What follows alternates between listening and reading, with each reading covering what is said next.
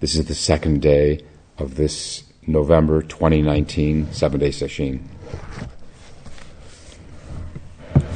Yesterday we read uh, some biographical material about the uh, 12th century Korean Zen master Chinul, and uh, today we'll take up his his teachings themselves.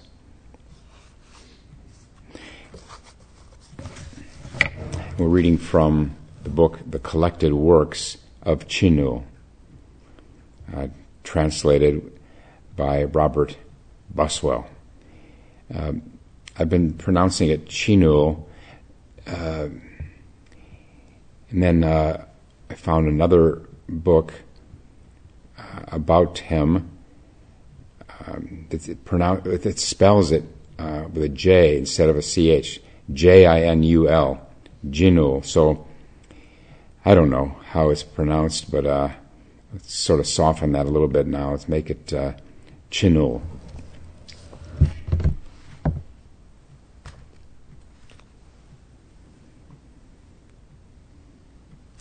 And this is a chapter uh, about a third of the way into the book called Straight Talk on the True Mind. And the introduction says that this straight talk on the true mind is probably Chinul's most accessible exposition of the Zen meditation techniques practiced in his era. Most accessible because uh, there's some pretty demanding material elsewhere in this book, uh, pretty uh, dense, uh, conceptually dense material. Uh, there's just so much in it uh, that some is seem easier to uh, understand and and uh, read from than than others, and this is one of the easier ones. This uh, text, "Straight Talk on the True Mind," uh, was lost in Korea during the Mongol invasions, and then uh, was reintroduced into Korea in the 15th century. And he begins. In the Avatamsaka Sutra, it is stated Faith is the fountainhead of the path and the mother of all meritorious qualities. It nourishes all good roots.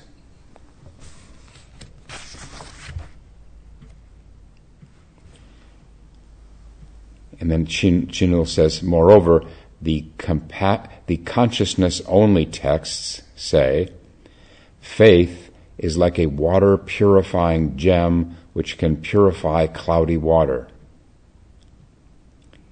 Then Chinul himself says, It is clear that faith takes the lead in the development of the myriads of wholesome qualities. For this reason, Buddhist sutras always begin with, Thus have I heard an expression intended to arouse faith. I think uh, he makes a very strong, strong point here that uh, if you had to single out one thing that is needed to go far in this practice, it is faith. Not faith in a supreme being, not faith in uh, a doctrine, a dogma uh, that is immutable, not faith in uh, supernatural phenomena. But in what then? Faith in what? Well, there are a couple of ways of answering that. One is faith that there is something beyond what we can grasp with our ordinary mind, with our with our ordinary discriminating mind. There's some something something beyond uh, what we can see, hear, smell, taste, touch, and, and think about. Something beyond the thinking mind would be another way of putting it.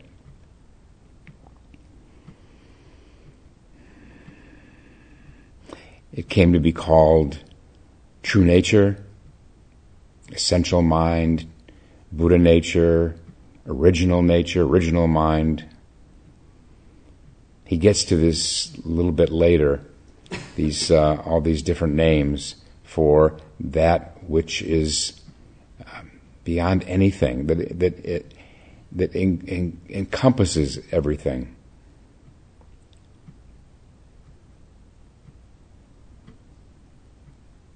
In a in a very practical nuts and bolts way, uh, faith we have to have faith in the method as a way of realizing this something that is beyond the reach of the discriminating mind.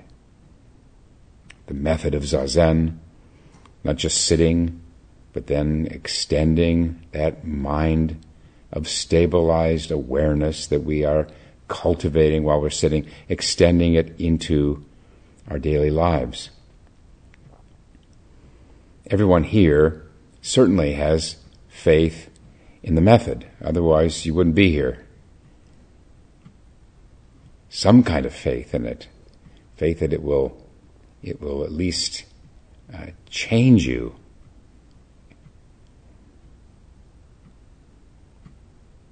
But I, I, I think that, that everyone also has some faith in this true nature, uh, even though it may not be conscious. You could say, well, is that really faith if it's not conscious? But it's, it's, um, it's reaching, aspiring to realize what we can't uh, understand with our ordinary mind.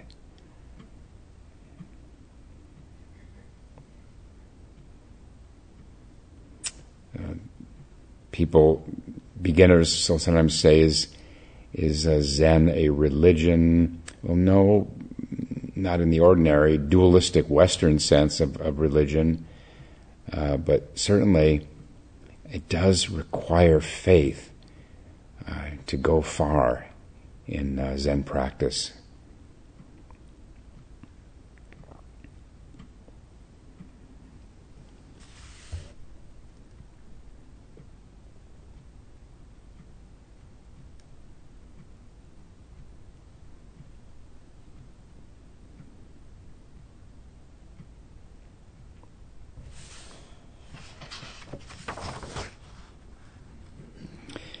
Again, from the Avatamsaka Sutra, faith is the fountainhead of the path.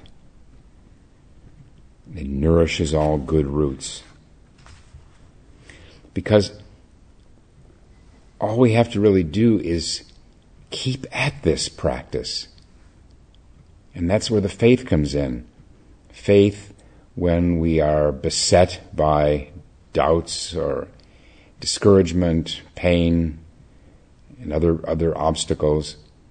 Faith if we just press on, if we just um, persist in our efforts, that it will uh, lead to this purification. And it leads to the whole thing getting a little less difficult if we can just persevere. Question. This uh,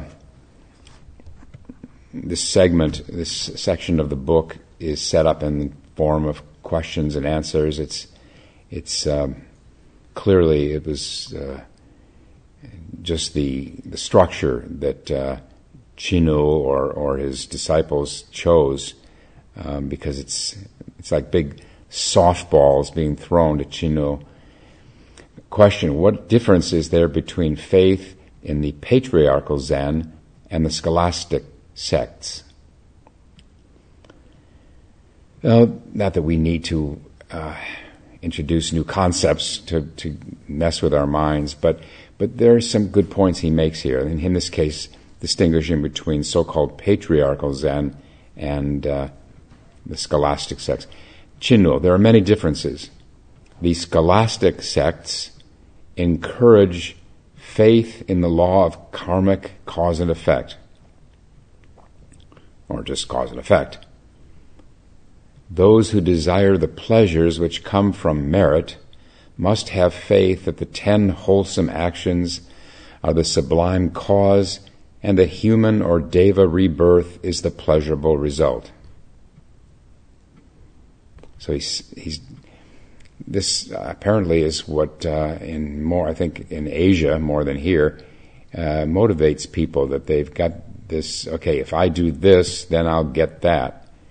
It's um, it's uh, the instrumental value of of practice. He continues those who feel drawn to the void calmness of nirvana must have faith that its primary cause is the is the understanding of the cause and conditions of arising and ceasing, and that its holy fruition, that is the effect, is the understanding of the Four Noble Truths. Those who would delight in the fruition of Buddhahood should have faith that the practice of the six paramitas over three asamkhyeya kalpas is its major cause, and bodhi and nirvana are its right fruition. So this is uh, this is a certain certainly a valid level of spirituality um, that uh that we if we have faith that we can accomplish such and such by doing such and such. It is cause and effect. Uh, then that it will. But then he says he distinguishes that from what he calls the patriarchal sect. So the first one was the more scholastic Buddhist faith, and here is in the Zen faith. Uh, he says here it does not believe in conditioned causes or effects. Rather, it stresses faith that everyone's, everyone is originally a Buddha that everyone possesses the impeccable self nature and that the sublime essence of nirvana is complete in everyone. There is no need to search elsewhere. Since time immemorial, it has been innate in everyone. So, this is a wholly different kind of faith. Faith that, faith that there is nothing to, uh, nothing to attain that we don't already have, which is just another way of saying there's nothing to attain. It's all here, now. There's no future state that we have to reach, no enlightenment that we don't already embody.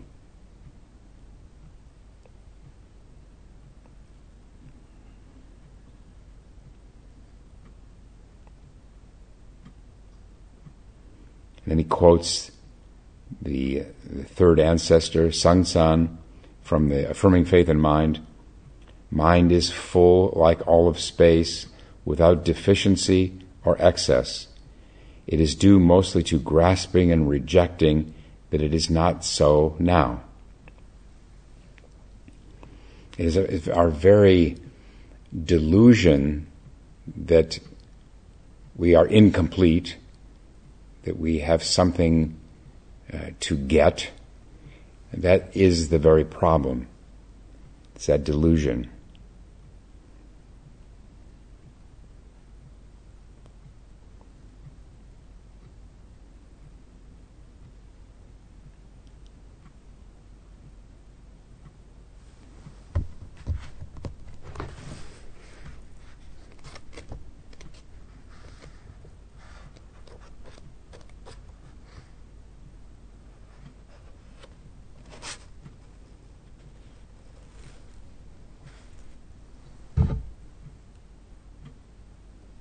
The uh, six paramitas here. He says, uh, in, in, terms of uh, scholastic uh, Buddhism, uh, that the practice of the six paramitas over immeasurable time uh, is the cause, and the effect is bodhi, wisdom, and nirvana.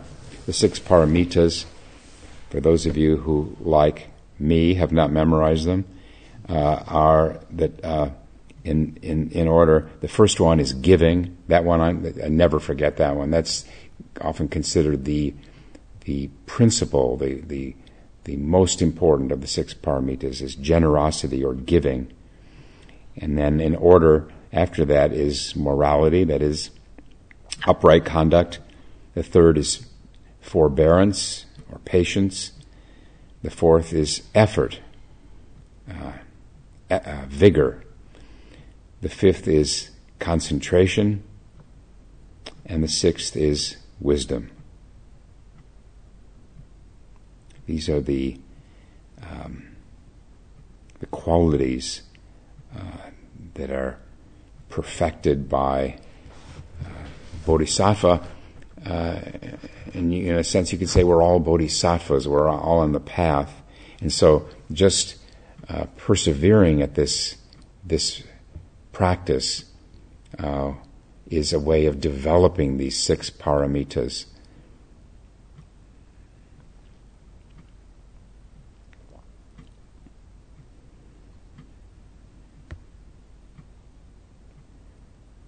And, and let me just also say that the most important one, the dana, or giving, uh, this is, this is what we are,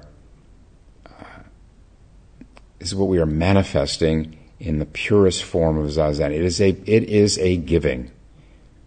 It's a giving up of our ideas, our concepts, our opinions, our preferences.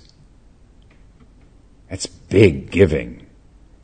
That's the the uh, most generous giving. It's it's renouncing these things and uh, and and putting our mind completely into the practice, not holding back, not withholding, not begrudging.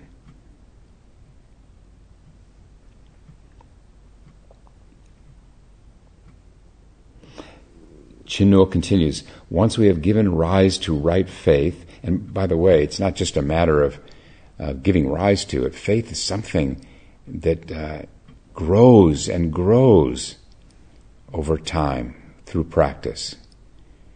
Many of us uh, have faith that uh, falters, that's uh, wobbly and uneven, sputters uh, earlier in practice. But then we discover through persevering at this practice uh, that it's true, it works, and that develops more faith. Faith grows. If we can just continue it long enough, then it continues growing. But then the problem is sometimes people lose faith. They don't uh, they they back off when confronted with some uh, obstructive karma, and they don't see that they can get through that. Like fears. Uh, we may encounter fears in practice, especially in sesshin. Uh, if we if we just turn and run or uh, try to um, somehow avoid what we're afraid of, then uh, we don't have the chance to see that there's, there's no, nothing there. Fear has no roots to it, there's no substance to it. And if we, but if we were to press on, then we would see that fear too, like all phenomena, is, has this, this void nature to it, is without any substance to it. This is why uh, we are so insistent that people not leave sesshin uh, before uh, the time they've committed to. Some people, uh, in most sesshins now, some people have to leave uh, uh, early, like in the middle of sesshin, for for reasons of work or family, and some people also have to arrive late. We still have another two or three people who have yet to arrive here. But as far as the leaving, uh, we, we miss an opportunity if we turn and run from what we encounter because there's nothing to it. As painful as, say, a fear, as painful as it is, uh, there's nothing to it. And we're not going to find that out. We're not going to discover that for ourselves if we back off and flee. So important uh, to commit and to follow through with this commitment, to see it through.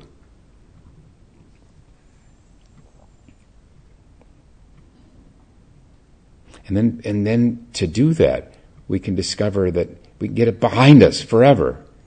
That fear, that thing that has been chewing away at us our whole life or for maybe for years, we, we find that there's nothing to it. Great opportunity.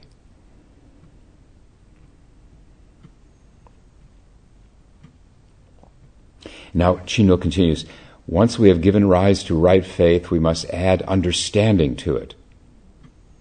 As Yung-ming said, to have faith but no understanding increases ignorance.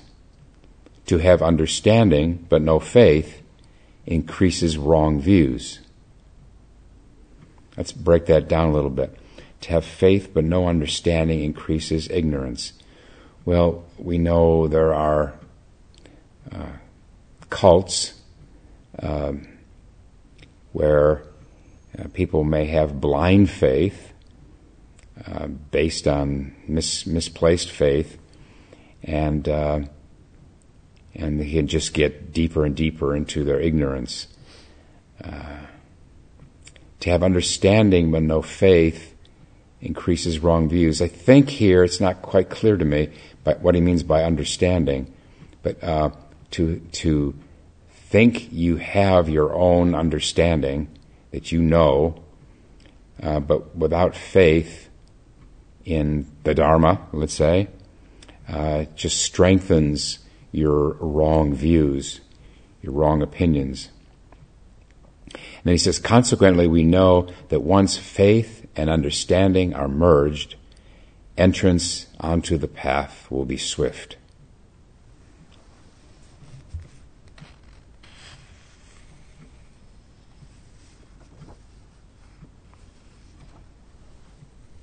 Enormous amount of damage has been done in this world throughout history by blind faith.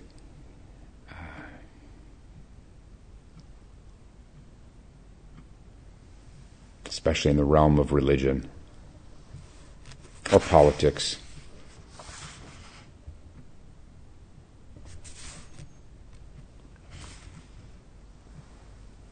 Here again, uh, Chinul re- returns to this comparison of, of uh, Zen and the scholastic. Uh, or, or, no, here it's a little different. Question We now know what true mind means in the teachings of the Buddha, but what about the teachings of the patriarchs? I skipped a, a long paragraph um, that uh, is more or less repeated as we went on. We go on so that's where we're going now. So the uh, what what was the meaning of true mind uh, in Zen? Chinul says in the in the school of the patriarchs, let's say it's Zen, all names and words are severed. In other words, we don't, we don't want to be attached to names and words. Sometimes Sometimes true mind is referred to as oneself, for it is the original nature of sentient beings. Sometimes it is named the proper I, E Y E, the proper I, for it makes visible all phenomena. Um, when Buddhism went from India to, to China, and then later it went to Japan and Korea. But when it went from India to China, uh, the Chinese had to find concrete equivalents for the Indian preference for more conceptual terms. So in India, it was uh, enlightenment or supreme perfect enlightenment, anuttara samyak sambodhi, and the Chinese made it uh, the, the the true I, something, but basically the eye. Sometimes it is named the, the proper eye, for it makes visible all phenomena. At other times it is called the sublime mind, for it is empty yet numinous, calm yet radiant. Sometimes it is named the Old Master, for it has been the supervisor since time immemorial. This was the, the device used by a Chinese master, Zuigan, uh, who would ask, uh, um, or no, Bassui, who would say, Who is the master? It's the same as uh, uh, who is who who am I or what am I? Sometimes it is called the bottomless bowl, for it can survive anywhere. Sometimes it is called a stringless lute, for it is always in harmony. Notice that. Stringless, a lute without strings. In, uh, in one of the koans, there's this term, uh, the, the uh, holeless iron kang. Kang is uh, kind of a yoke What could a yoke without a hole be? Sometimes it is called an inextinguishable lamp, for it illuminates and disperses delusion and passion. Sometimes it is called a rootless tree, for its roots and trunk are strong and firm. Sometimes it is referred to as a sword which splits a wind blown hair for it severs the roots of the defilements. Sometimes it is called the unconditioned kingdom, for the seas are calm there and the rivers clear. Sometimes it is named a wish fulfilling gem, for it benefits the poor and distressed. Sometimes it is called a boltless lock, for it shuts the six sense doors this again is um, points to this guideline we have in Sesshin of keeping the eyes down. In other forms of Buddhism, they, they talk more about uh, shutting the six sense doors, which uh, so easily lead us into thoughts, the six senses. It is also called a clay ox, a wooden horse, moon of the mind, and gem of the mind. It has such a variety of different names that I cannot record them all. It, again, referring to our true mind, our essential nature.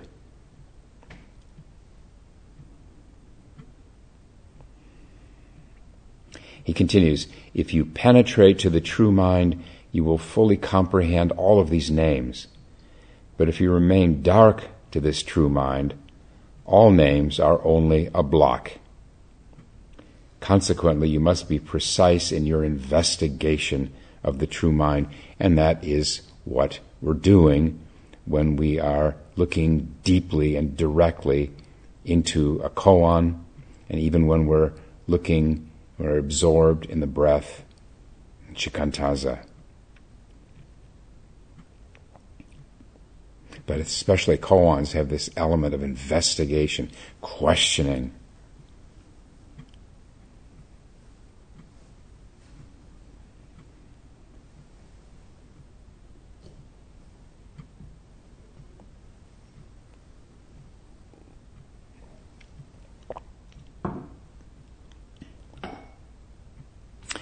And then he continues with a question, a questioner.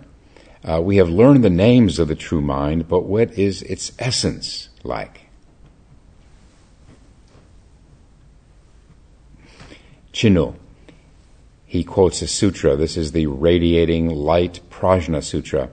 And here's what the sutra says Prajna is entirely free of signs.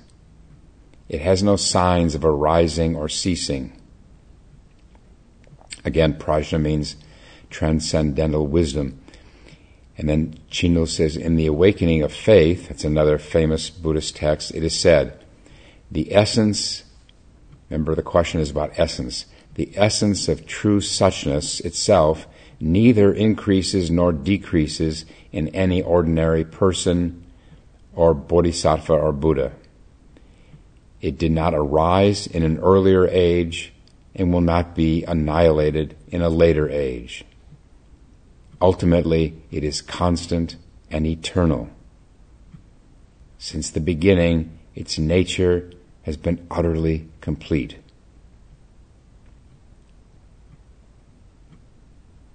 Constant and eternal. Beyond time.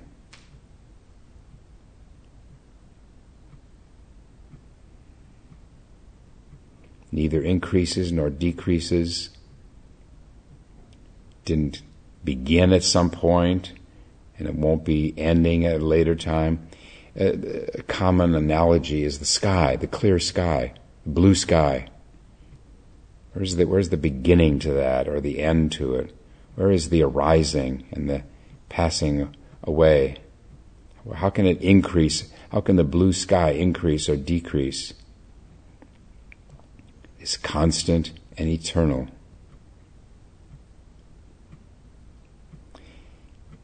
That's that's the end of the uh, passage from this, this the uh, text, and then Chin, Chinul continues.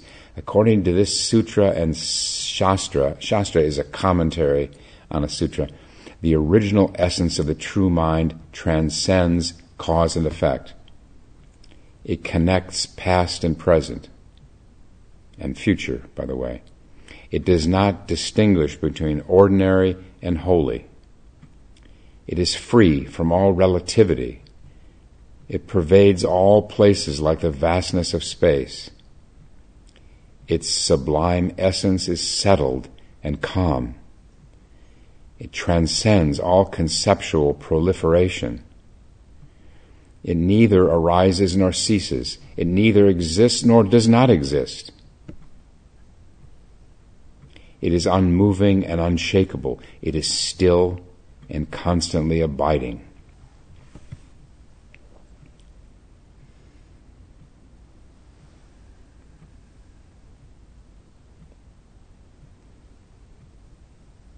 And he quotes another master the mind is vacuous, empty, sublime, and exquisite. It is clear, brilliant, numinous, and bright. It neither comes nor goes, for it permeates the three time periods. It is neither within nor without, for it pervades the ten directions.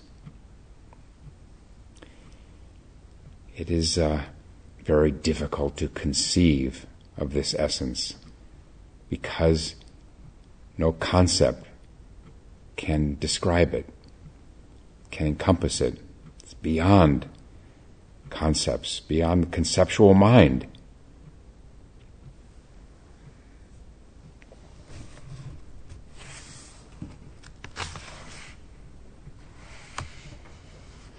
He continues, if we have faith in this, we should realize that all the bodhisattvas of the three time periods, past, present, and future, are studying the same thing this mind. All the Buddhas of the three time periods have the same realization the realization of this mind. The teachings elucidated in the Tripitaka all elucidate this mind. The delusion of all sentient beings is delusion in regard to the mind. The awakening of all practitioners is the awakening to this mind. The transmission of all of the ancestors is the transmission of this mind. The search in which all the monks of this world are engaged is the search for this mind. If we penetrate to this mind, everything is just the way it should be, and every material object is fully illuminated. But if we are deluded in regard to this mind, every place is inverted and all thoughts are mad. this essence is not only the Buddha nature with which all sentient beings are innately endowed, but also the basic source of creation of all worlds.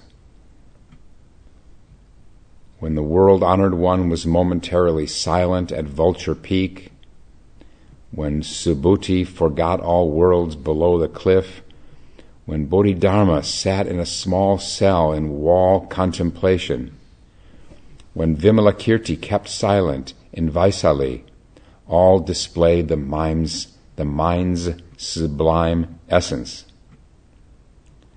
Therefore, when we first enter the courtyard of the ancestor sect, Zen, we must understand the essence of this mind.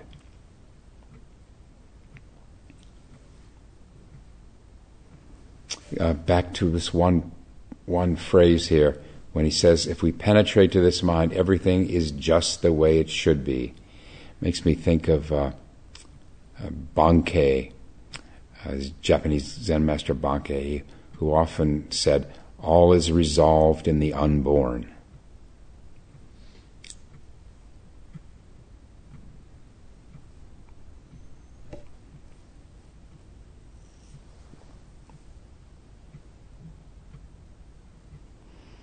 And then, after, after now addressing the essence of this true mind, the question is, uh, what about what is meant by the its sublime functioning? Essence and function are paired in uh, Buddhist teaching. Um, so here, what he says about functioning. Chinul, at all times in and in all activities whether traveling eastward or westward, whether eating rice or putting on clothes, whether lifting a spoon or handling chopsticks, whether looking left or glancing right, these are all manifestations of the sublime function of true mind. Ordinary people are deluded. When putting on clothes, they only understand that they're putting on clothes. When eating, they only understand that they are eating. In all their activities, they are deceived by appearances. Hence, they use the sublime function of the mind every day, but do not realize it. It is right before their eyes, but they are now aware of it. On the other hand, one who is conscious of true nature has no further misunderstandings in any of his actions. And then he quotes a patriarch, doesn't say who. In the womb, it is called a fetus. On being born, it is called a human. In the eye, it is vision. In the ears, it is hearing. In the nose, it is smelling. In the mouth, it is talking. In the hands, it is grasping. In the feet, it is running. When expanded, it contains all of the Dharma Dhatu, of reality. When contracted, it exists within one minute particle of dust. Those who are aware of it know that it is the Buddha nature. Those who are not call it soul or spirit.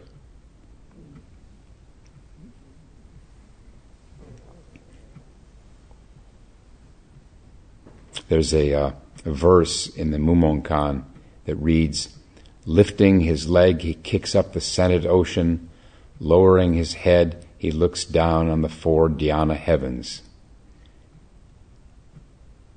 It's all the functioning of this true mind. That is, when the mind is free of thoughts. It is anyway, even if the mind is clogged with thoughts. But we can understand it as the functioning of this true mind when the mind is free of thoughts.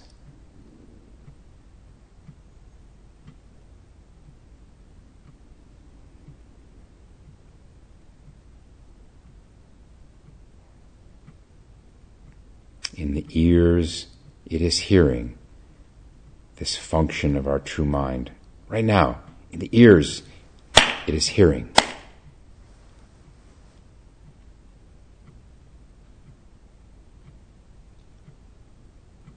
Doing in, in doing prostrations, that's it. in bowing, hands palm to palm. That's it. And settling into our cushion. That's it.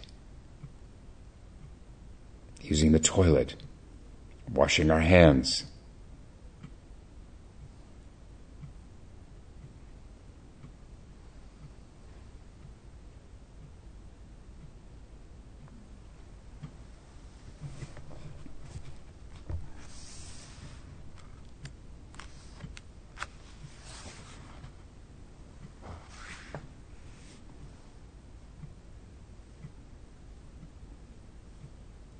And then one more question here. The similarities and differences between the true mind's essence and function. Question. We are not yet clear about the essence and function of the true mind. Are they the same or different? And then he repeats that the essence is unmoving, it is free of all relativity, the function is is uh, is responding and adapting to conditions and events. I'm, I'm paraphrasing here a little bit to shorten this.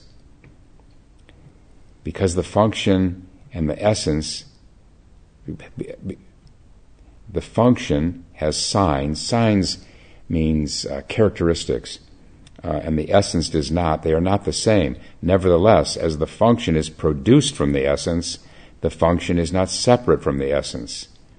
As the essence can give rise to the function, the essence is not separate from the function. Take water, for example. Its essence is moisture or wetness, for this is the factor which is unalterable but its waves are characterized by their alterability, for they build up because of the wind. Since the nature of water is unalterable, immutable, and the appearance of waves is alterable, they are not the same. Nevertheless, apart from the waves, there is no water, and apart from water, there are no waves. Like water and ice, without water, no ice. Outside us, no Buddhas.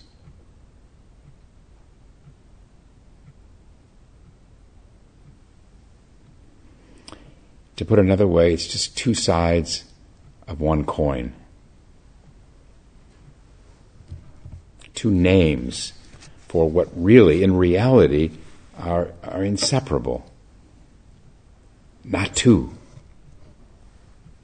And yet, when we give them names, we use the word essence, we use the word function, then we can talk about them as distinct, but uh, no more so than uh, talking about a coin as having heads and tails. It's one coin.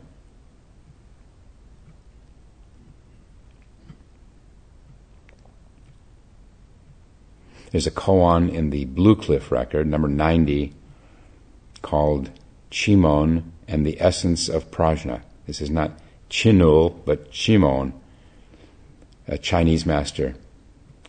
Um, a monk asked Chimon, What is the essence of prajna?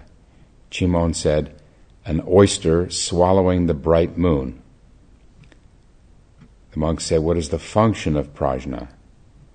Chimon said, A hare, a rabbit, conceiving by the full moon. These, these two uh, answers of Chimon's are drawn from Chinese folk tales. What's the essence?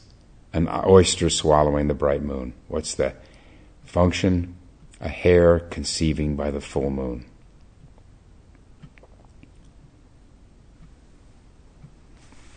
Our time is up now. We'll stop and recite the four vows.